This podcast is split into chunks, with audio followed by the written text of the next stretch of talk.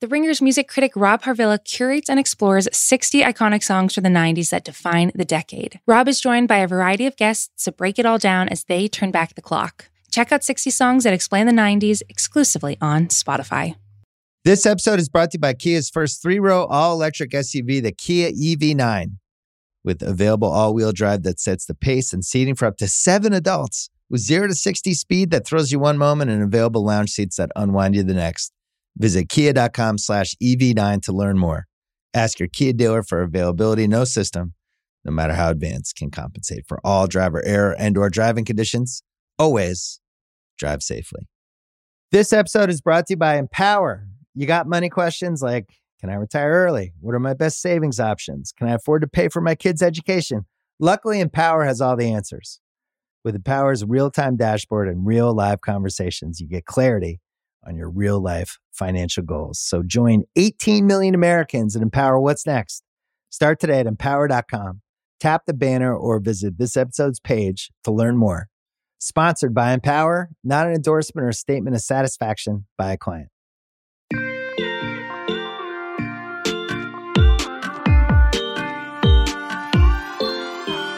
Hello and welcome to Every Single Album, Taylor Swift. I'm Nora Princiotti. I'm a staff writer at The Ringer. And for the last time, I am here with Nathan Hubbard to talk about Taylor and specifically Fearless Taylor's version, which we've been building to through this entire pod. And we got to hear and live with over the weekend. Nathan, what did you think? Were you instantly transported back to 2008? How did it feel? it was really crazy. I, I was I was in part transported back to 2008. It was funny. I was listening to it with a friend of mine who went to high school at the same time that I did and was listening to Fearless like right when we started freshman year. And he was he's not like a huge Taylor fan or anything and he kept saying to me like go to Love Story, go to Love Story, go to You Belong with Me. And I was like I'm listening to this in order. It's a serious project. You're not going to get me to do that. Sorry. It is. Not everybody did it that way. Well, right. But I, I was dedicated to look, if Taylor says start at track one, I'm starting at track one. Yes. But so I was doing it that way. But what was kind of funny to me and really cool was when we did get to Love Story and actually some of the other songs, he was like totally singing along, remembered everything, and was transported too.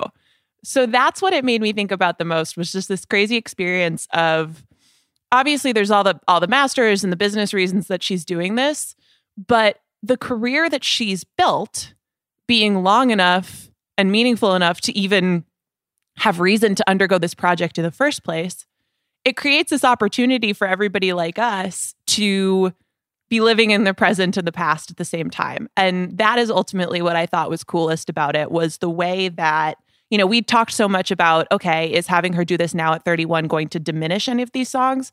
And we'll get into it. There's a couple places where I didn't feel like it was as effective, but on the whole, I felt like you could kind of get both at once out of this because they have the overall feel of the originals, but then they also have some of the benefits of hindsight and perspective, and then also just how much her voice has changed and improved. Yeah, they have more than the overall feel. I mean, they have a near carbon copy of what some of the original instrumentation was, and we will get into the details around that. But can we just talk about the week that led up to this? I mean, she Oh almost God, killed I- me. I PTSD. I mean, It was look, crazy. there just was so much. It was just one after the other. And then, good Lord, coming Thursday, we had every single social media platform had its own little bit of snippet. And if you didn't spend 10 hours online on Thursday, you missed what was coming on Friday.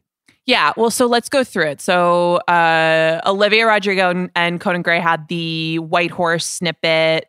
I'm not a princess. This ain't a fairy tale. I'm not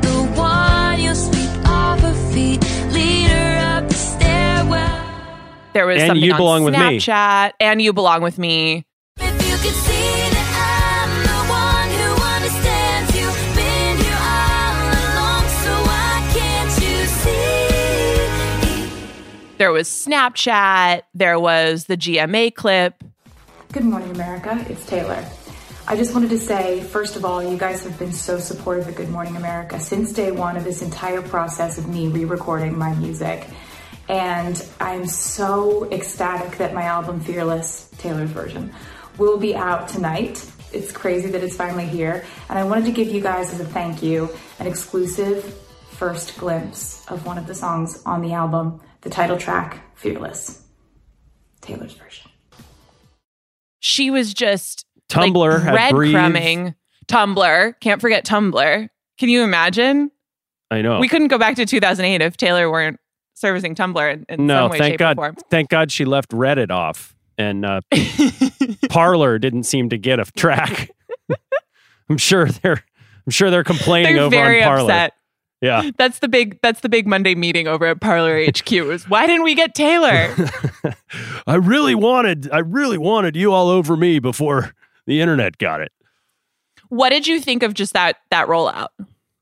I thought it was brilliant. I mean, uh, is the incredible shrinking record label, isn't it? The traditional functions of a label in distribution and marketing are kind of going away. I mean, she did this through her social media account and not a whole lot else. Th- That's not entirely fair because behind the scenes, you can see that the label was doing a lot of reach out, in particular internationally. But this is about Taylor Swift, and she has organized the masses and rallied the entirety of her fandom behind this initiative. She has everyone invested in the effort. You remember in 2014 in that Wall Street Journal article, she wrote about you know her defense of the album. And Right. she managed to make this not about an individual song, although she created plenty of freakouts about the new tracks. And I can't wait to hear how they landed with you. And are we properly rating them? Are we overrating them? Are we underrating them? What are they? But she used those snippets and those tracks to create this momentum around an album. And if you just look at the Spotify streams, I mean, day one, she did 50 million streams of Fearless Taylor's version. Day two, she did 31 million streams. For perspective, day one of Folklore, 80 million streams. Day two, 54 million. Evermore, when you day- say when you say Fearless Taylor's version, are you talking about the lead track or the album? the album, the album as a whole. So tracks Wow, from okay. that that were streamed.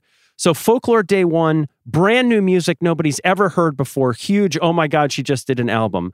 Does 80 million streams. This album did 50 million day one. That's a lot. Evermore was 66 million day one. So she had the internet basically treating this like it was something totally brand new. Those are great numbers for a, what is, you know, ostensibly a re-release. And at least so far, people are streaming Taylor's version at a 30 to 1 ratio versus the old version. Whoa. Wow. You okay. can, you can kind of see the algorithms changing in real time. I don't know if you went in and searched, but if you just start to, to to type, you could see on Friday they weren't always recommending Taylor's version first, but now they're starting I, to I did that a lot. Yeah. Because see how late it Friday changed? night, as we were staying up, it was like, okay, I'm still getting, if I put in White Horse, I'm still getting original White Horse. Yeah. Love Story, since that one had been out, you would get Love Story Taylor's version. That's right. That's right. And, we by now, that's a it. completely different experience. Right. Yeah, it is. I, I mean, I'm still getting old White Horse. I think it's you know it's clear that algorithm is based somewhat on what you've listened to before versus Right. you know what is being dictated by the by the machine. But it sure looks like the machine started to put its thumb on the scale through the course of the weekend and start to Yeah, present. it's different on different platforms and stuff Yeah. too. But Yeah, it, it, the it big should- picture, yeah, Taylor's version is being favored as it should be. And that is a result of part of the campaign that she's waged here. She's put a lot of pressure on not just her fan base, but the industry to walk with her on this journey. Yeah, and so okay, so there's there's two parts of that that I think are really interesting, and let's talk about both of them. The second one is going to be just what it sounds like and whether or Mhm. not that led it to be a viable alternative that fans could choose to listen to and and get kind of the same feel and the same effect. But the first thing, this really became it became I mean again, this is ultimately the result of a business issue but it became something that felt like supporting a friend and celebrating your past and her past and nostalgic and just something that a community of mostly Taylor fans, Yeah. but also, and this to me drove home why Fearless was the right one to start with. A generation of people who were just knocked over by this album and really identified with it as young people. And that was really cool. Like Friday night was a lot of fun. I don't know that I was so excited about hearing the music and the sound. I, I just didn't realize that I was going to be spending time like cracking jokes about school dances and the situations where these the original versions of these songs were meaningful, but then getting to reapply the Taylor's versions of Yeah. them to those experiences with some of the benefit of of perspective and hindsight and and growth and age and whatever. And that is because they do sound really similar. Yes. Yes. It's so great that you were able to do that. If if you remember when we talked about why this album won album of the year, it, it was because it captured the voice and feeling, right, of what it meant to be a teenage girl in that moment. And I love that it transported you back there. I think you're right that part of the reason it worked is because it really does sound the same. So tell me sonically, because I did a little analysis over the weekend, you know, so I can tell you somewhat scientifically and musically how these things look. And the and no shocker, the answer is they're really, really similar. But how did it Right. feel to you sonically when you hit play?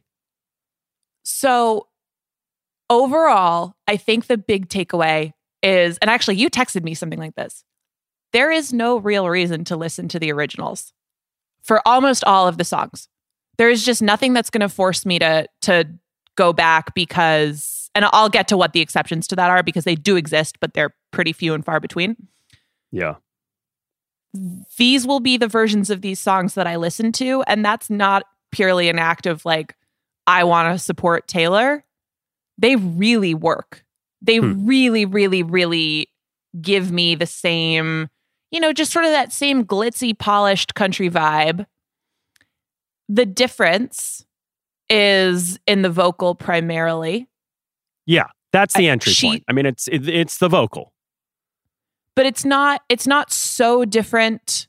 Like she still has the laugh on Hey Stephen. It's not so different that it changes it in a way that makes you miss the old ones. All those other girls, well, they're beautiful, but would they write a song for you? So some of the songs it really helped. And I was actually kind of surprised by the songs that I felt like it helped the most. Because I guess I just don't spend a lot of time thinking about, okay, how could Love Story or You Belong With Me get better? But some of those, I guess slightly more general is a way to describe them thematically songs. When you just have that like richer, sort of thicker, deeper, juicier voice Right. delivering them now, Yes. I was blown away by how good she sounds. Well, it's more than just her voice, is the interesting thing that is richer. If you break it into component sine waves and you measure the amplitude to get the full frequency spectrum, there are instruments that are tuned lower. Like the snare hit, just if you press play and you start listening with the song Fearless,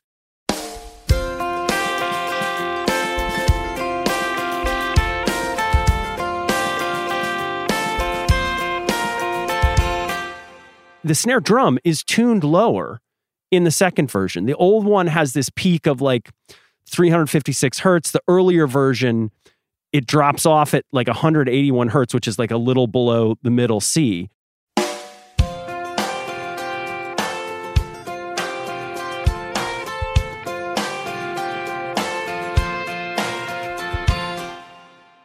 But the frequency, the decibel level between like 100 and 300 hertz is higher on the new version, which means there's just more low end. Similarly, just in the first couple seconds of the song, the bass drum approach is different. Instead of on the first version, there's there's sort of a single hit or, or a light second hit. This one, there's really full two heavy bass drum hits as they come into the song, which is just a way of rounding out the low end. It gives it this fuller, richer, lower sound, which is exactly what we're getting from Taylor's vocal. Okay, that is so fascinating because there were a couple points. The outro of Breathe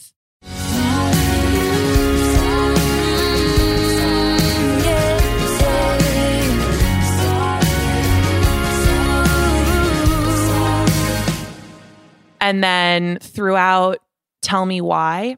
Why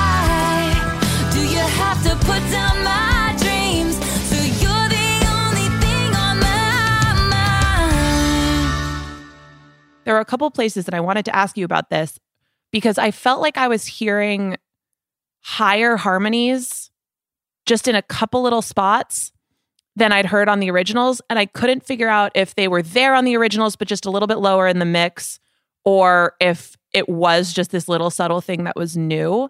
Yeah. But is that maybe because it's just a greater contrast with the low end being thicker and more present there? I think it's both. I mean, one of the writers in the New York Times said, "Oh, it's missing an organ note on the." Well, actually, the organ is there when you break it down, but it's lower in this mix. Conversely, as you said, there are some harmonies that are brought forward. I suspect this time because the quality of the vocal performance is stronger.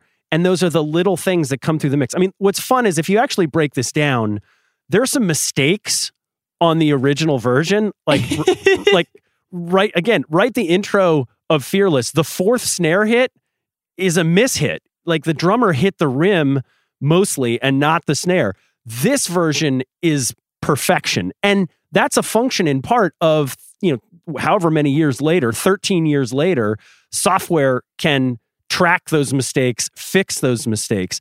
I would really love to know if they put any kind of filters uh, or plugins on Taylor's vocal for some of these tracks because it is uncanny how she matched some of the high end notes to the original version. But as you said, on songs like, I don't know, You're Not Sorry, boy, does her voice sound better. It doesn't even sound like she tried to match. On that one, she just said, I'm actually going to make this song better because my voice has a richer set of characteristics than it ever did, and it's going to make this song sing. So you don't have to come anymore. I won't pick up the phone. So I don't know if you remember our first our first Fearless episode. That was my cut. Yeah, I know. And it's not because I don't like the song. That's why I just But- brought it up. Holy guacamole, Nathan. Yeah. Sh- so just those tiny little elisions on taking you this long and when she says you're not sorry, her voice sounds so good. And it's taken me this long, baby, but I figured you out. And again, that was my cut on the first Fearless episode because we are forced to make a cut. I Yeah. like that song a lot. This one, though, Yeah. like I'm obsessed with this version of it. Me too. I think she sounds more angry even than on the Mm. first one, which was one of our big questions, right? Is like if some of these wounds are not as fresh, how does that translate? I was like, I will cause drama in my own life right now so that I can just like channel it to this version of You're Not Sorry. It, it blew me away. Well, we don't need any more drama from Nora, let's be clear. But I have a very drama free existence. that song is the example of the difference in her voice. When you go back and listen to the original version, she's kind of throat hacking in the beginning, which is to say like she's she's pushing the air up against the back of her throat, almost like if you like hack up a you know, Right. like if you're spitting, like that's kind of how she was singing, and that that's a totally natural thing that relatively young singers will do.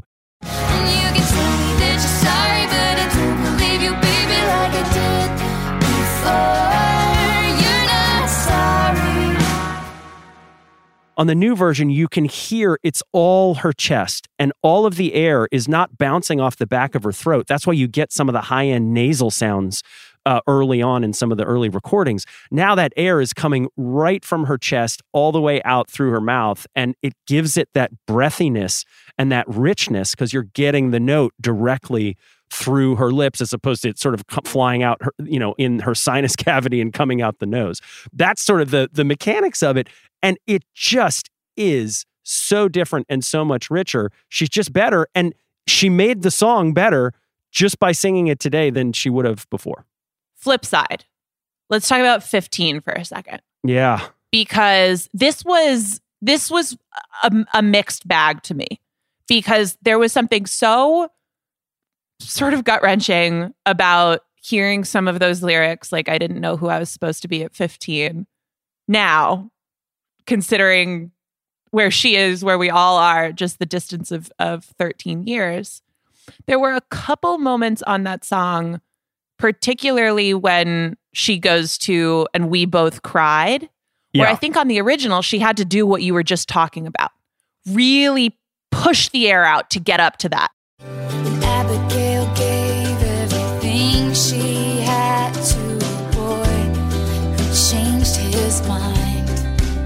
And we both cried.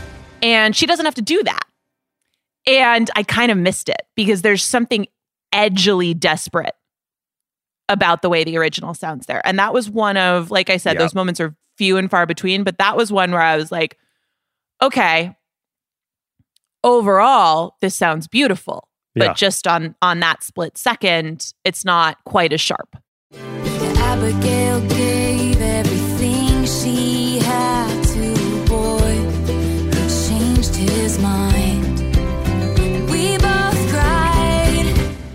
15 is the one for me where on the one hand it was kind of ridiculous for an 18 year old to be looking back at a 15 year old and talking about like the wisdom of life that she now knows at 18 it's almost more believable at 31 that she would be looking back on her 15 year old self and actually have you know an understanding and perspective.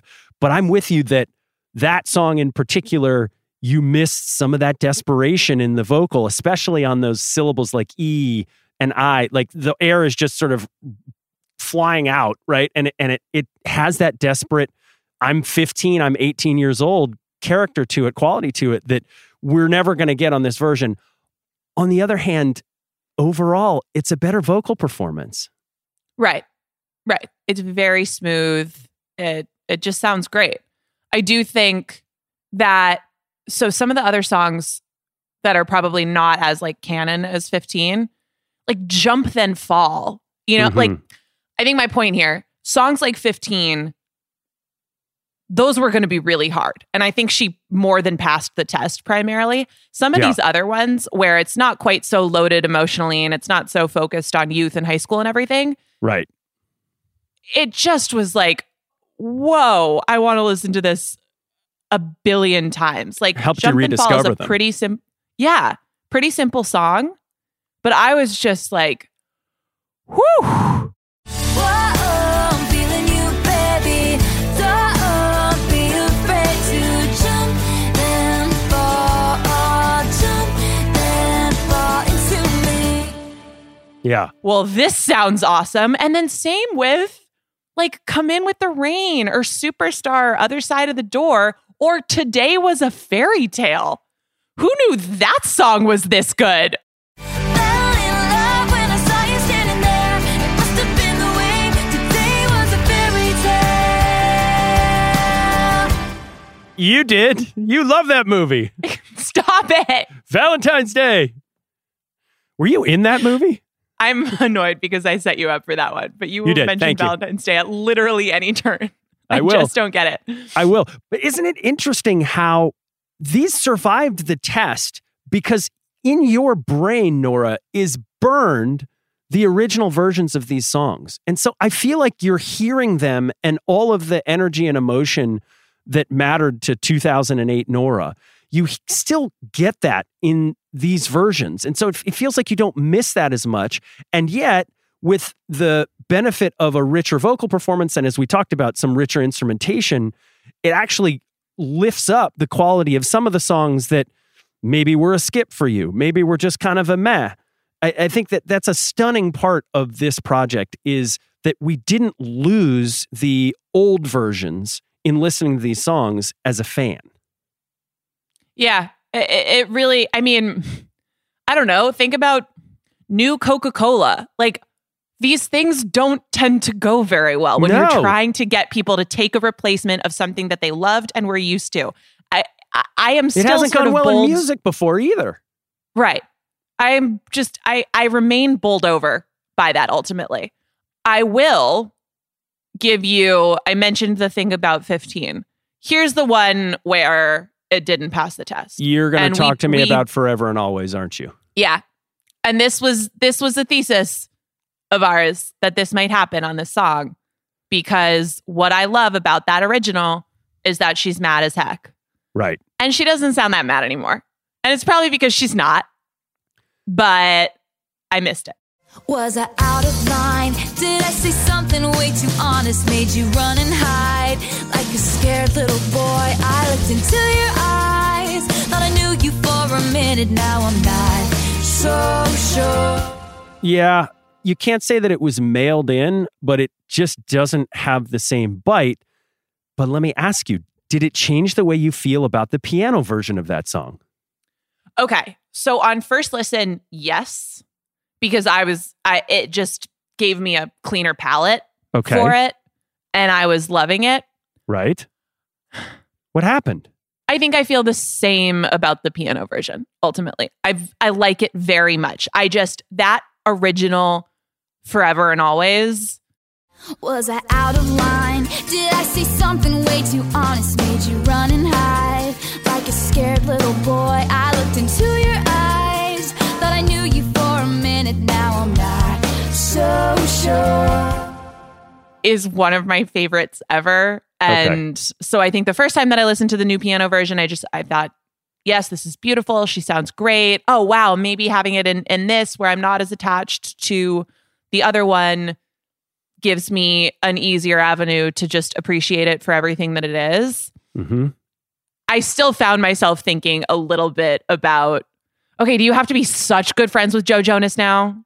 if it's going to mean that You're like, I don't get my I'm still anymore." fighting the war here. I'm still out on the island fighting. I did, nobody told me war's over. I'm to hack Sophie's Instagram and like start some stuff. Yeah. Can we have a little drama? No? All right.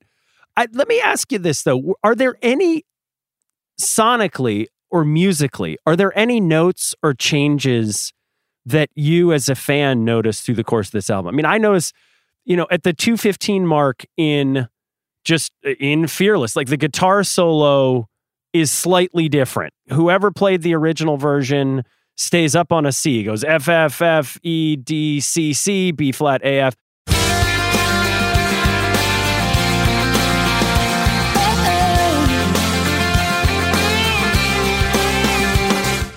The new one, the person comes down F F F E D C B flat B flat A F.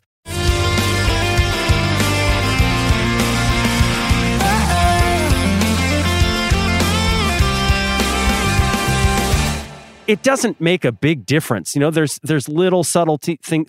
It, did you find anything where you were like, wait a minute, that's not right? Yeah. So the first one that I noticed was the melody on the final chorus of Other Side of the Door, where she says, Stand outside my window. It just stays up.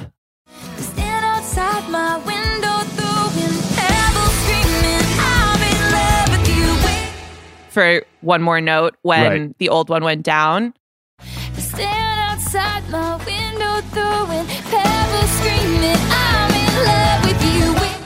And then there's another one, there's another little tweak when she says, Saw you standing there on the last chorus of Today Was a Fairy Tale. That was cool to put those two side by side. I mean, that song just, I think what struck me about that, and it is what that tweak kind of enhances, is that that song, there's a lot of going up and down in the mm-hmm. melody. And it's not like huge leaps and bounds, but there's a lot of just like, can you feel this? Da da da da da. Like very back and forth. And? It's I think it's I think she's more confident doing that now. yes, yes, yes.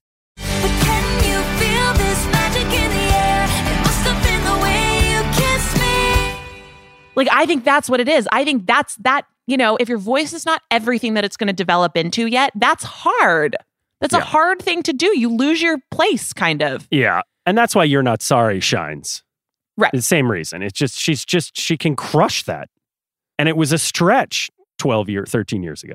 The other thing about You're Not Sorry, and I think this is what you loved about it originally, is that it is just kind of that like headbanger, anthemic, FU, juicy ballad thing that she could do. Right.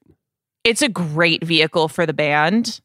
And I felt like they really leaned into that on this Yeah. version. Yeah. Like having played, you know, I, I just felt like there was some knowledge that had seeped in by osmosis of playing this thing live however many times of like if we just go hard on this it's going to be incredible Yeah. And they did. overall i thought the band sounded spectacular on this The band did sound spectacular, and it's in part because she used a bunch of the musicians from her touring band, which had two effects. The first is the band has played these songs more than anybody, and they've tinkered with them. They've had to get up inside them to play them on the road. And so they take great cues, great cues from Taylor about how to adapt them and in some cases how to absolutely replicate what gets put on the album. The second thing that's sort of cool about that is they've been out of work for 2 years now. and Right. it was kind of cool if you think about it that she gave them stuff to do and gave them work through the quarantine period. So listen, that was a nice thing to do, but I can't think of anybody better to do it than the people who have just lived inside these songs and thought already, how do I replicate each strike of the string, brush of the drum to take it out on the road? right and i think there's also i mean they're they're her touring band they are part of her whole package to Yeah. this day there's something i think meaningful about bringing in as much as she can from her past and elements of her past that carry through to the present to this project because look this is a tug of war right over Yeah. Are you on my team? who does well and also just like who do these songs belong to Right. right because there's there's a legal and a contractual definition to that and then there's also in people's minds and in people's this is cheesy but like their hearts and whatever how they respond to that and how they think about that. And i think the more that she can kind of be like here's my team. Here's everybody who's over here with me. And that includes all the people who you've just like rocked out to sounding awesome up on stage at the tours and have been with me for this long dating back to when the originals were coming out like that's that i think is effective Yeah. I mean, look, we're this far into the podcast. We haven't talked about the new tracks, and we've got to talk about the new tracks. But I do want to make this point because you said something at the beginning about this being a business decision. And I think it, I don't like the standard critic response that this is about the money. Her catalog was bought for, call it $300 million. Okay. So if that's the value of the catalog, she's mm. going to do a tour. She broke all North American touring records last time. She made $350 million gross on her tour. I am telling you, sure as Sunday, the next tour that she does is going to be over half a billion dollars. With one tour, she's going to make more money than she did, she would have from the entirety of owning her catalog. And so it's not about the money. She can take this band out on the road and make as much money as her catalog is worth for the rest of time, according to these private equity firms that have bought it.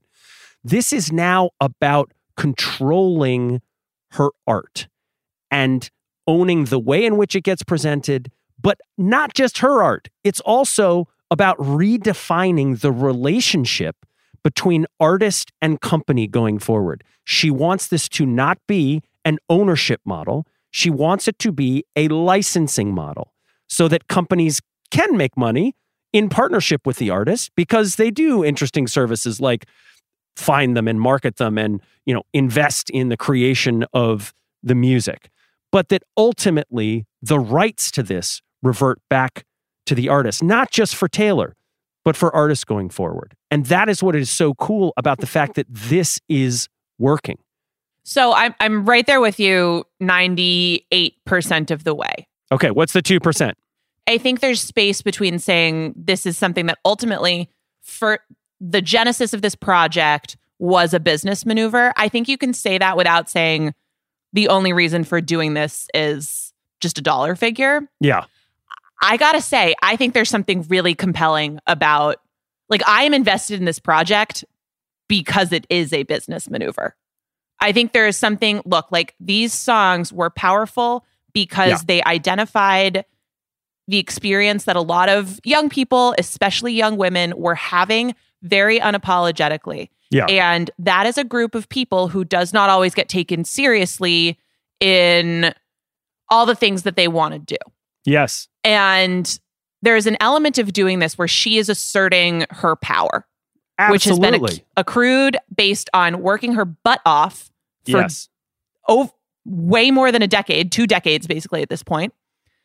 So uh, to me, like reading whenever she posts some, you know, statement about the re-recordings or the sale or, or whatever, I am like almost as excited to read those. And I, you know, I hate the situation. I hate that she's unhappy, but like there is something really, really, really satisfying about seeing that person who you've channeled all of that energy through just be like, you know what? I did this and I did the work and I I want to own it and I want to control Yeah. it because I poured my heart and soul into it and I should be allowed to say that. So I, I think She is leading. I think those two things have parallel tracks. No doubt. It is a business move. It is a badass business move. I think it started as a negotiating ploy to basically threaten that she was going to do this in exchange for bringing other parties to the table so that she could get control of those masters back.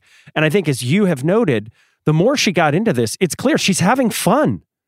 And Right. it's it's more about showing everybody, including Bob Lefsetz, who God love him, he just can't let it, he cannot give up the ghost. I mean, the song "Mean" wasn't enough for him. He's got to write a just a you know a, a- just a bobo ass post that, that that missed the point of why she's doing this completely. Yes, it started as a business move. It still is a business move. It's badass. But now it is about something bigger, which is what is to your point is so fascinating to see her use her power for something that she I think genuinely believes is bigger than her. All of this effort, she could probably get her masters back for you know way less effort. But now I think she's committed to it because there's people who doubt that she can do it. And what she just showed us with Fearless, Taylor's version, is she can do it and she's going to keep going. So you think she's going to keep going? That was going to be my question to you.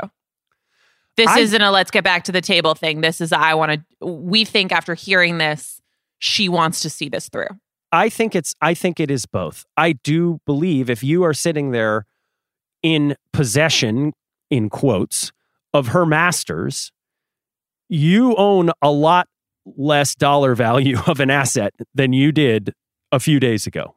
Because everybody can see what you know again it's streaming at a ratio of 30 to 1 and that's probably because people are going back and doing the comparisons i bet that ratio only grows it'll be 50 or 100 or 300 to 1 Right. over the course of the next couple weeks as everybody says yeah these are good enough i'm going to listen to these i'm invested in taylor and by the way there's some parts of these things that are even better so this is what i'm listening to going forward so Well, and I- that becomes a, a self fulfilling prophecy because the more that happens, the more algorithmically people are going to be driven to the new versions. Yeah. And, Just- and so th- there's no doubt that the owners of her masters, again, in quotes, um, because I think one of the things that she's demonstrating is that you don't own it. If I say you don't own it, you don't own it.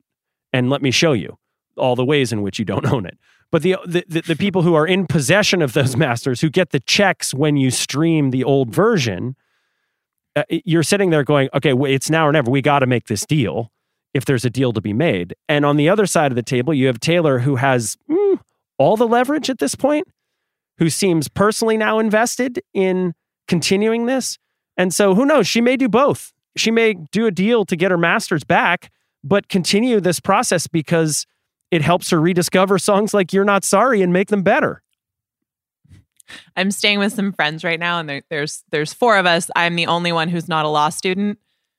Just the the yelling about due diligence as I was trying to explain the situation the other Yeah. night was just like through the roof.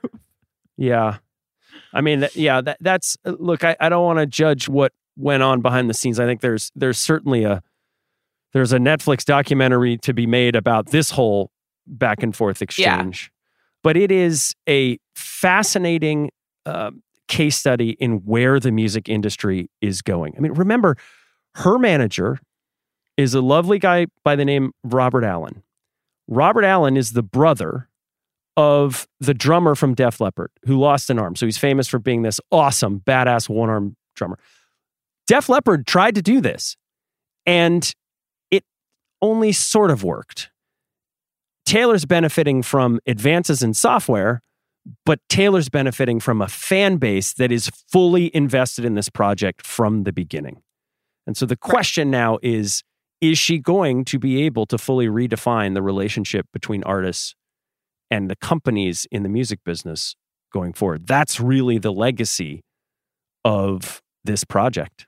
Well, and and some of the power of that comes from the fact from the fact that she comes by her beliefs about artists deserving to own and control their art really honestly, right? Like we've we've gone through this whole project going back starting in 2006 and how many examples have come up since that time of her being a really strong advocate for artists' rights.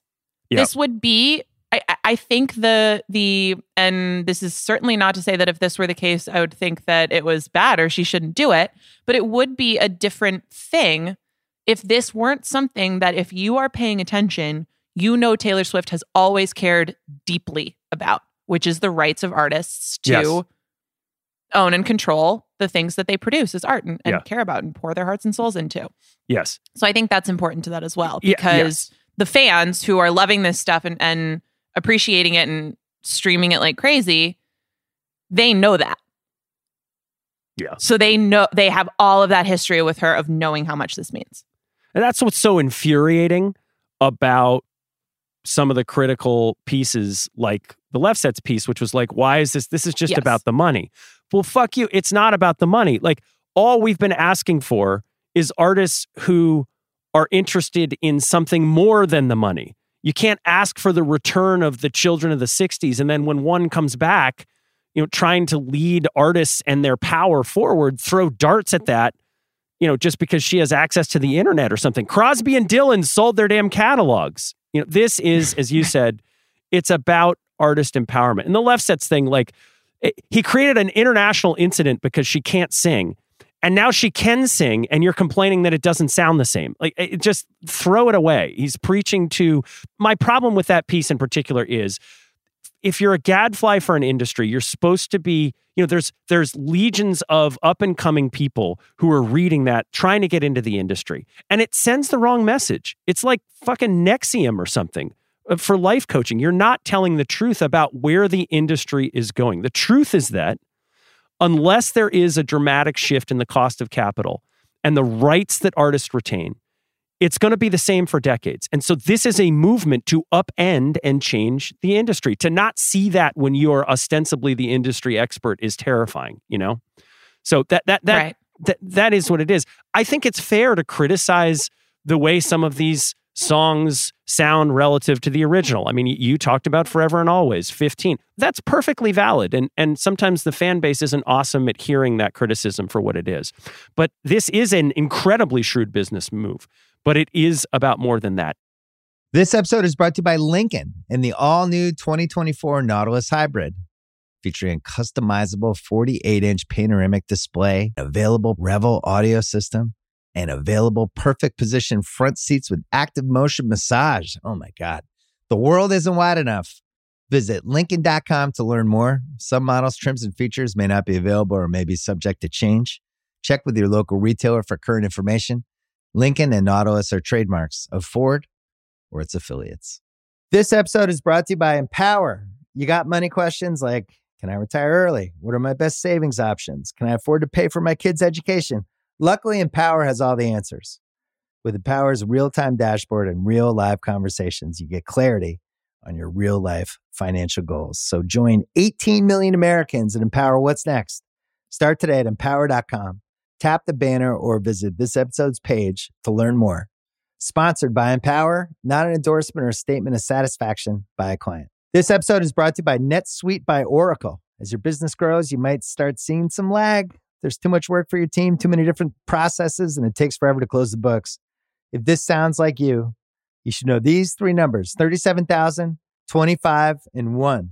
37,000 is the number of businesses that have upgraded to NetSuite by Oracle. It's a cloud financial system that can help streamline accounting, financial management, inventory, HR, and more. 25, that's how many years NetSuite has been helping businesses do more with less. And one, because your one of a kind business deserves a customized solution for your KPIs. It's like when you come here for this podcast or when you check out your favorite website to gather all the info you need to make better decisions for your fantasy leagues. Well, NetSuite does that for your business and then some. It's one efficient system, one source of truth with everything you need to grow. Right now, download NetSuite's popular KPI checklist designed to give you consistently excellent performance absolutely free at netsuite.com slash ringer. That is netsuite.com slash ringer. And now I have to hear about your feelings on the new tracks. Let's go. Okay, let's go to the vault. Let's go to the vault. Open up the vault. What do we Okay. think? So, first of all, like the vault could be a completely different like EP or something, and it would be able to stand alone and You want to live in the vault. be totally fine in that. I would I will move to the vault. Although actually there are other places in the Taylor verse that I would rather live in than the vault, but I like the vault very much. Yeah. I mean, first of all, the vault is a brilliant way to make the album matter, right? She's adding on these Right. little bits so that we pay attention to the whole thing. That said, I was a little nervous when she talked about the vault songs because I, I it's not to say she doesn't write great songs at 15, 16, 17, 18. I just wasn't sure we were going to get something that had substance. If it got cut from those first couple of albums, does it really matter? And whoa, there's some stuff on here that matters. Okay. So yes, and I th- and I think there's there's a couple of songs from the vault that I like all of them. There are a couple of them. Um, We're We not were changing our happy and- song draft, and- are we? No, we were ha- well, Oh, no, uh, no. mm? All right, I'm just gonna say it. I am.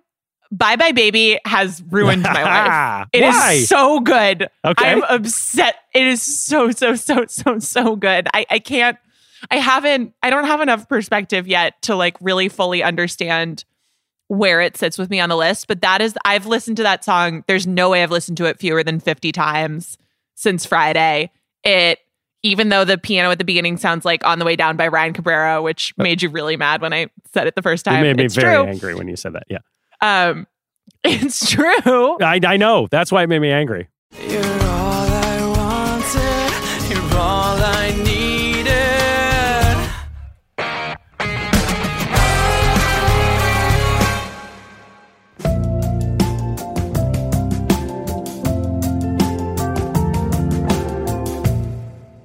It is so good. I just, I love, love, love, love, love how it builds toward the end. I think the bridge is phenomenal. There's so much that I can't touch. You're all I want, but it's not enough this time. This song used to be called One Thing. It's so it's sort Right. of something that had already existed, Yeah. but with the richness of how she can deliver it now, it's just completely different. And there was a slight um, change in the lyrics Right. that could kind of change how you read it, which I think was really interesting because one of the things that I love about this song is that you can't really tell who's leaving whom. Hmm. But you kind of think it might be Taylor leaving the other person. yeah. And all I have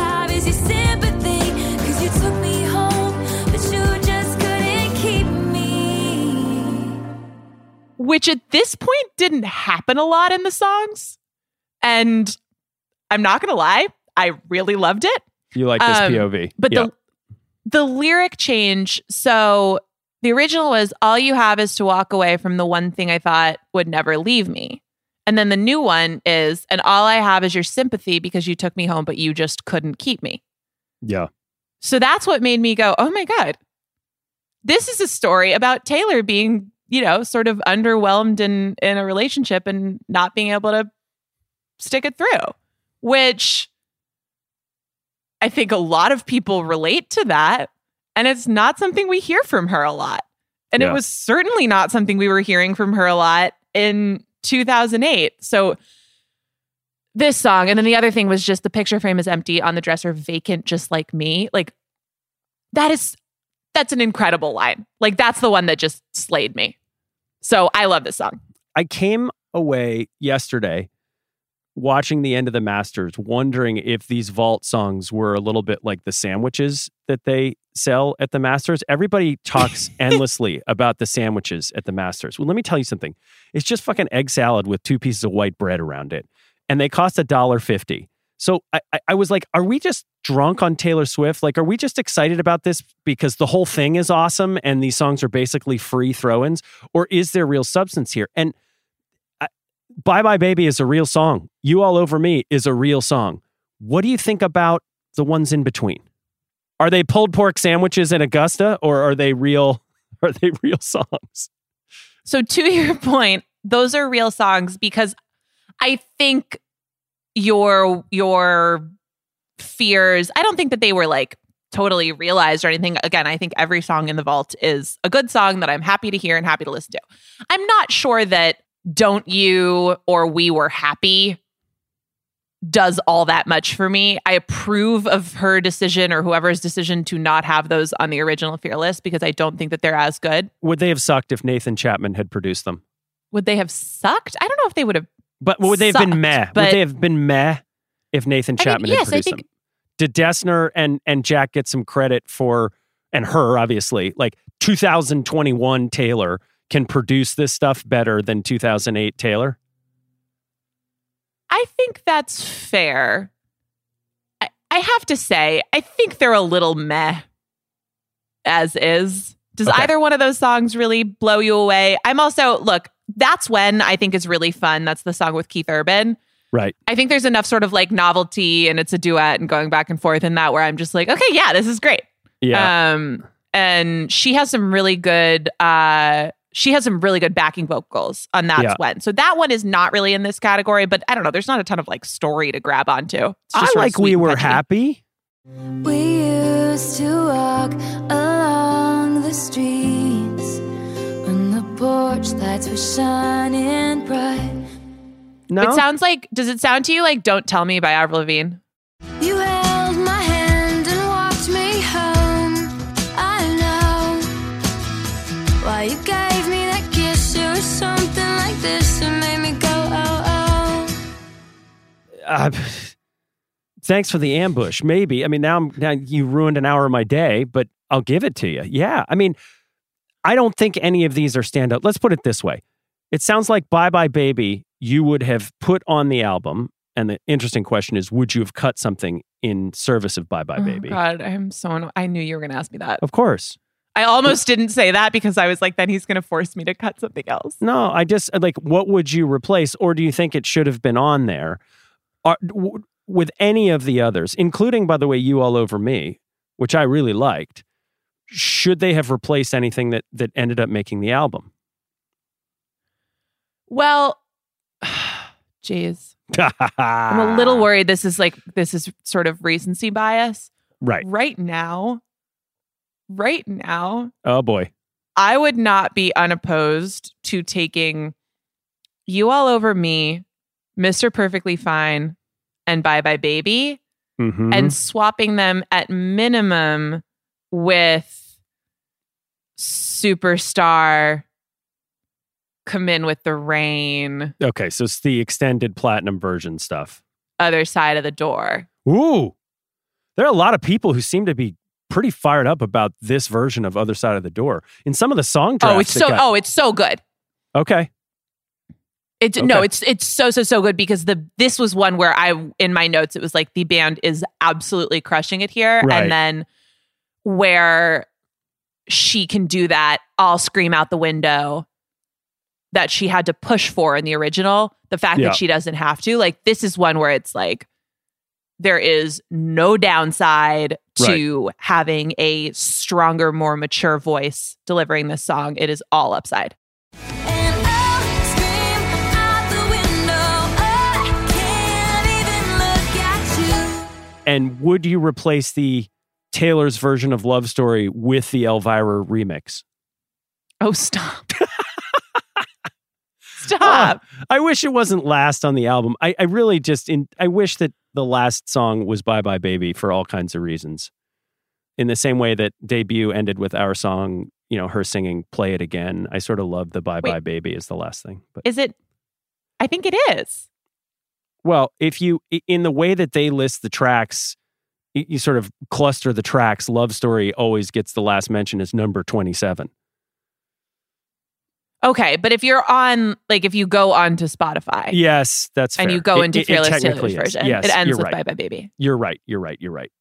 You're right. I just The one that reason that I cap. the one reason that I couldn't actually do that swap is because of how good Other Side of the Door Taylor's version is. And also because the line after everything in that little black dress After everything in that little black dress. is so cool now Yes. because it's like how many times has that stupid dress come up in all the songs over all of these years? That dress needs to be in the Taylor Swift Museum whenever it gets built. I hope that dress has been to the dry cleaners. Yeah, yeah, I do too.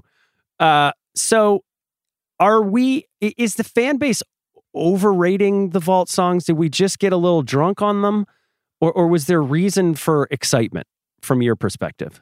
Slightly overrating them. Um, well, I don't even know if it's like, uh, I'm not sure how, I'm more sure of how excited about them people are than how exactly they are rating them. If they are rating them as like all time Taylor songs, yes, I think, Yeah, in at least in the cases of We Were Happy and, and Don't You, if they show up in the Yes, song that drafts be- that people are tweeting at us, we got some issues. Maybe people's song drafts are so good. I know. Everyone's great at drafting. We have They a lot really of excellent, ele- excellent Taylor general managers. I could have used some of those people Um, when we did our draft. To be honest. Well, I'm sorry. I'm sorry that happened to you. It was, you Hmm. brought it on yourself. Well, New Romantics is right here. Do you want to say hi? Can we? Do you want to say hi to Can- New Romantics? Can, nope, sorry. Can we not? You can't. Can we not fight right now? Okay, okay. okay. We're trying to have a nice podcast about Fearless Taylor's version, and you keep twisting the knife. um, the other thing is that parts of the the melody of don't uh, of both those songs sound a little bit like "You Belong with Me."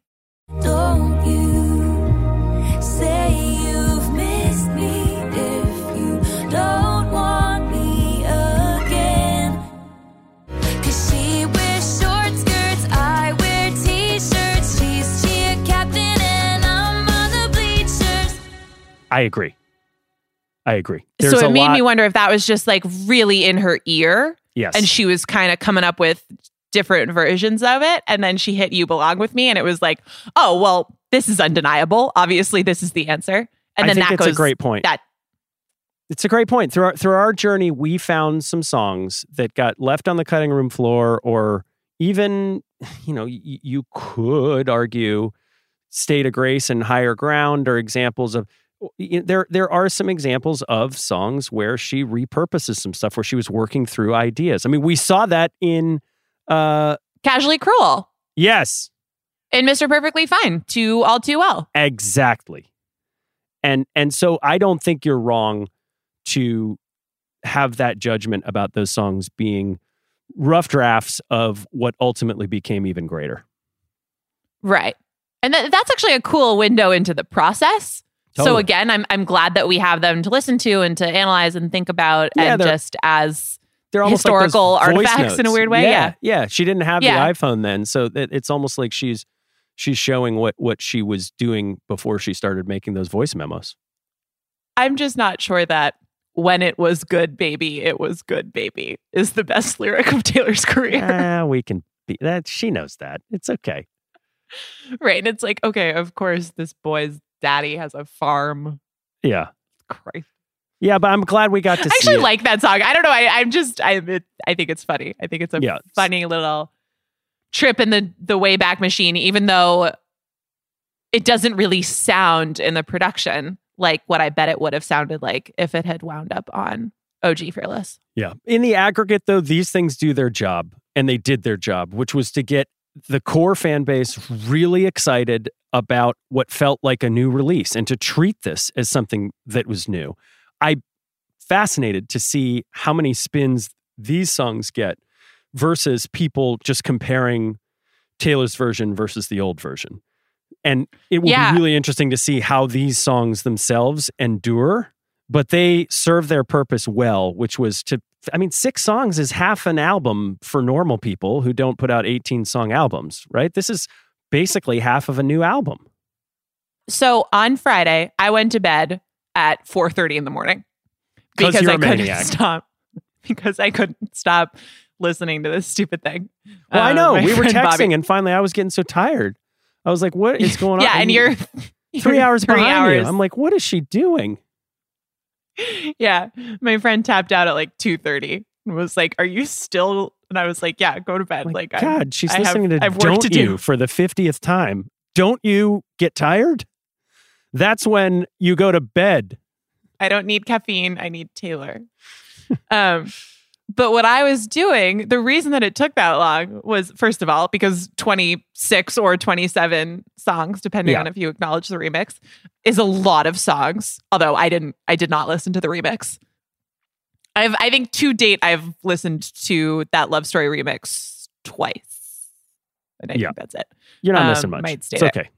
Uh, but I was listening to the Vault songs a few times through. So the first time that I listened, I went purely top to bottom, but then I was living in the vault. And then at a certain point, I was like, wait, I want to go back to the top. I want to want to hear this whole thing again. And so at least for me, and you could say obviously I'm sort of an invested listener here, but at the same time, we have been living and breathing this stuff for like how long now? I don't know. Yeah. I was still redirected back to the top of the album after spending some time in the vault because it just made me like want to keep living in that world. So in that way it was it was effective. It's a bit like the clean lyrics. It was months and months of back and forth. And we finally got here and I enjoyed the vault songs, but it was really interesting to go top to bottom and compare new versus old, both just without any software sonically analyzing waveforms and just living in it and sitting in it. And like you said, having that reaction to, wait, the Hey Stephen laugh, it's a little sharper, isn't it, this time around? I didn't expect sharper because the vocal mannerisms on Forever and Always aren't quite as sharp, are they? And just how she participated in recreating the emotional journey was fascinating to do in a non scientific way. I'm grateful we had the opportunity. Can I- opportunity. Nathan, I'm not letting you out of here before you tell me is so my guess is that you all over me is your favorite vault song. Am I right in that? I am on the fence between that and Bye Bye Baby. You have pulled me along Yes. this weekend into spending a lot of time with that one. I, I really think, I do think Bye Bye Baby is is probably my favorite. That makes me very happy. Okay. Cool. you win Yay! again, Nora. I'm just happy when people like this. I mean, I'm happy when people just like a song in general, but I just want it to get its roses because I am obsessed with it. Yeah, I when you really started falling down the hole on that one, I spent more time with it, and I was like, "Yep, I get it. I totally get it." Of the vault songs, the ones that I will enjoy playing back are the three that we talked about, which is "Bye Bye Baby" and eh, "Mr. Perfectly Fine." I enjoy it. I enjoy it. I like "We Were Happy." I probably won't hear "That's When" or "Don't You" much unless it's sort of in line. And "Bye Bye Baby" I- will make it to playlist for me for sure. okay. It's time. I don't want Look, she's gonna put out she's gonna put out another album on Thursday, and it's gonna completely screw. She's gonna put out an album when you are preparing for the NFL draft, and you're gonna have to stay up all night, not because you want to, like you did this weekend on Friday, but because you have to, because we're gonna be back. Okay. Yeah. So it's not time for us to say goodbye. It's just t- time for us to say see you later. And knowing Taylor won't take that long. But what do you think, just as we wrap this project up? What are your final thoughts, takeaways? What's going through your mind? I can't wait to see what she does next. She has orchestrated this intricate ballet with many, many moving pieces. Feels almost like the Blue Angels flying very fast and very close to one another. And one little slip up and millimeter of poor execution could have blown a lot of things up. And she has executed this whole thing unbelievably flawlessly from a business perspective and from a musical perspective. And now, if we are to believe the most recent long form interview that she did, she doesn't really have a plan for where to go from here. And I like that. I like spontaneous Taylor. Spontaneous Taylor gave us folklore and Evermore. Spontaneous Right. Taylor, you know, evolved from I'm doing this as a negotiating tool to holy crap, this is super fun. And you're going to rediscover some songs, Nora, that are even better than they were 13 years ago. So I'm great with Taylor sitting with no plan and taking things as they come. I can't wait to see the impact that she has from here on some of these artists who are coming up. It was not an accident that Conan Gray and Olivia Rodrigo were making TikToks with her new songs. Those are two artists who, for sure, have sat in the same way that you have with these albums on headphones, on repeat, deep into the early morning hours. And you can't help but be impacted by that as you create your own art. So for me, it is look, we started on this project and we got a lot of initial commentary like, oh, Taylor Swift is not worthy of such a deep dive. And the point is, she absolutely is. Her music, her celebrity, and her business are fascinating case study. And now that she really is at the peak of her power, particularly from an industry perspective, but also musically, I just can't wait to see what's next. How about you? Like, I can't either. I guess I'm just and I've I had to look myself in the mirror this morning and be like, don't cry on the podcast. Don't cry on the podcast. No crying on the podcast. No crying on the podcast. It's fine. I'm good. She's absolutely every bit a hundred million percent worthy of this this kind of discussion. And really is one of a small handful of people that I think it would be appropriate to start something like this with. And there's fascinating material and a lot of material for us to pour over. But I guess what I've wound up thinking about a lot, and I had a similar feeling listening to Fearless Taylor's version, is that ultimately the reason that we're doing this is because we both really love something. Yeah. And have loved it for a long time and gotten a lot out of it. And it's brought the two of us who don't even know each other, have never met each other in person, Yeah, that's a better way together to say to do this. Yeah, that's true. I know all your favorite songs now. Um, but it also brought a lot of other people into the fold too pretty seamlessly because they love it too. Yep. And to have something grounded in that has just been the coolest thing because it gives all of us like the people that we're talking to on on Twitter who are drunk DMing you or whatever. it gives us this common ground and it's been really really really wonderful. I'm really grateful to have been able to be a part of it and in a small sliver of a way I think we've gotten to have that which is a microcosmic version of what the re-recordings are doing because it's it's creating a shared space that people are really really happy to be a part of. So I don't mean to get too cheesy, but this has just been really fun. Nora, I had a marvelous time ruining everything with you. This has been every single album Taylor Swift. For Nathan Hubbard, I'm Nora Princiotti. Thanks again for listening.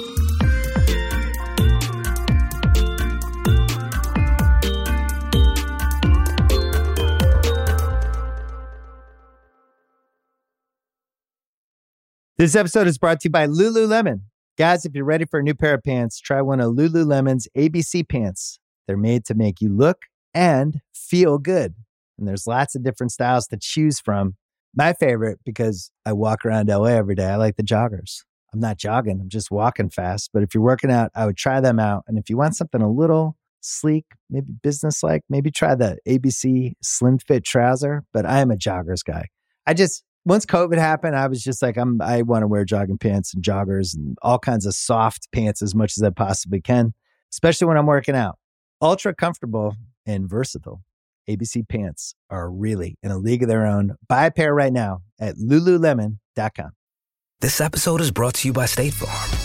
You might say all kinds of stuff when things go wrong, but these are the words you really need to remember. Like a good neighbor, State Farm is there. They've got options to fit your unique insurance needs, meaning you can talk to your agent to choose the coverage you need, have coverage options to protect the things you value most. File a claim right on the State Farm mobile app and even reach a real person when you need to talk to someone. Like a good neighbor, State Farm is there.